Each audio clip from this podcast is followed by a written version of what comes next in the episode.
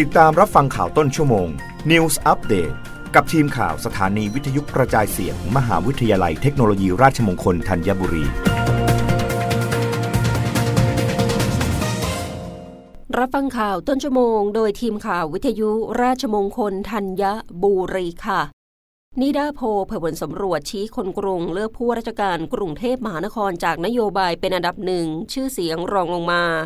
สู่สำรวจความคิดเห็นนิดาโพสถาบันบัณฑิตพัฒนาบริหารศาสตร์หรือนิดาเปิดเผยผลสำรวจของประชาชนเรื่อง ปัจจัยในการชนะการเลือกตั้งผู้ว่าราชการกรุงเทพมหานคร โดยทำการสำรวจระหว่างวันที่ 4-8 เมษายน 2565 จากประชากรที่มีอายุ 18 ปีขึ้นไป และมีสิทธิ์เลือกตั้งในกรุงเทพมหานคร กระจายทุกระดับการศึกษาอาชีพและรายได้รวมทั้งสิ้น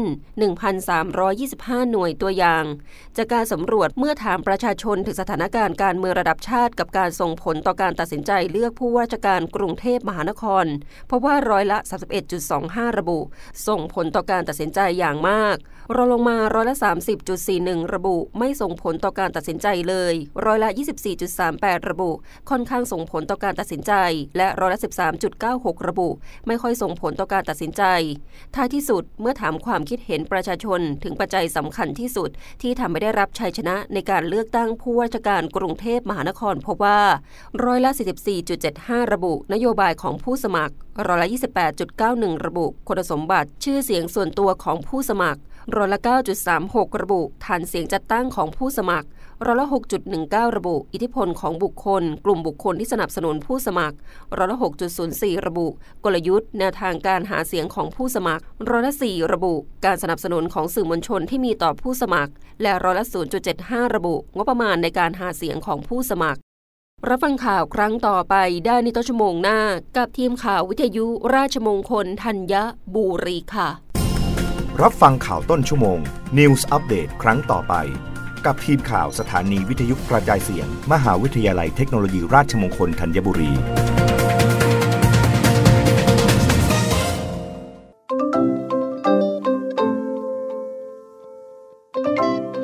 คุณเชื่อหรือไม่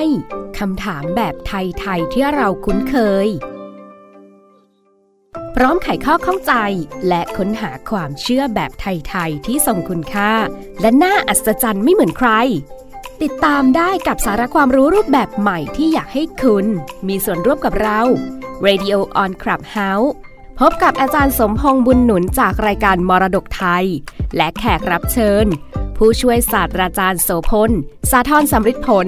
จากรายการเพลินภาษานานาสาระ เปิดห้องพร้อมกัน at Clubhouse RMUTT Radio